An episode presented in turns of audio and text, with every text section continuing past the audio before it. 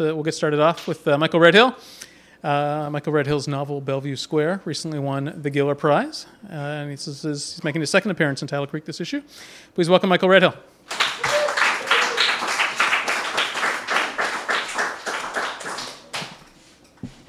Thanks, Conan. And can you hear me? Or is this? I'm just going to project. I'm going to stand beside the mic and project. Conan has published two of my poems in Tattle Creek, and I haven't been publishing poetry very much in the last 20 years, but I am publishing a collection with House of Anansi next spring, which will be my first book of poetry since 2001.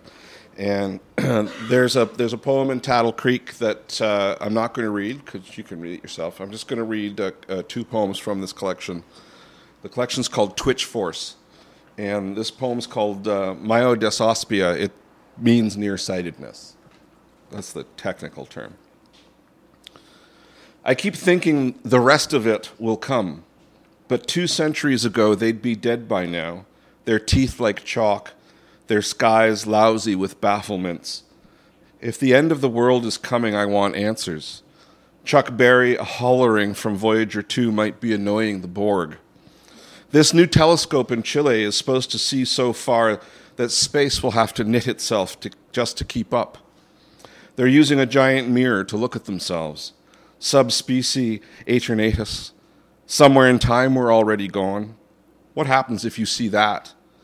I'm -7 in each eye, which is legally blind. It's an excuse to forget names or feel old. There are strange forms corkscrewing in and out like amoeba. Fetal cells, worms in my eye because I was born. That's vitreous humor for you. What's next? A revision, a vanishing point. Let's commit. Let's burst forth. Let's pretend you're here with me right now. Go stand on that chair. Run your hands through my nimbus.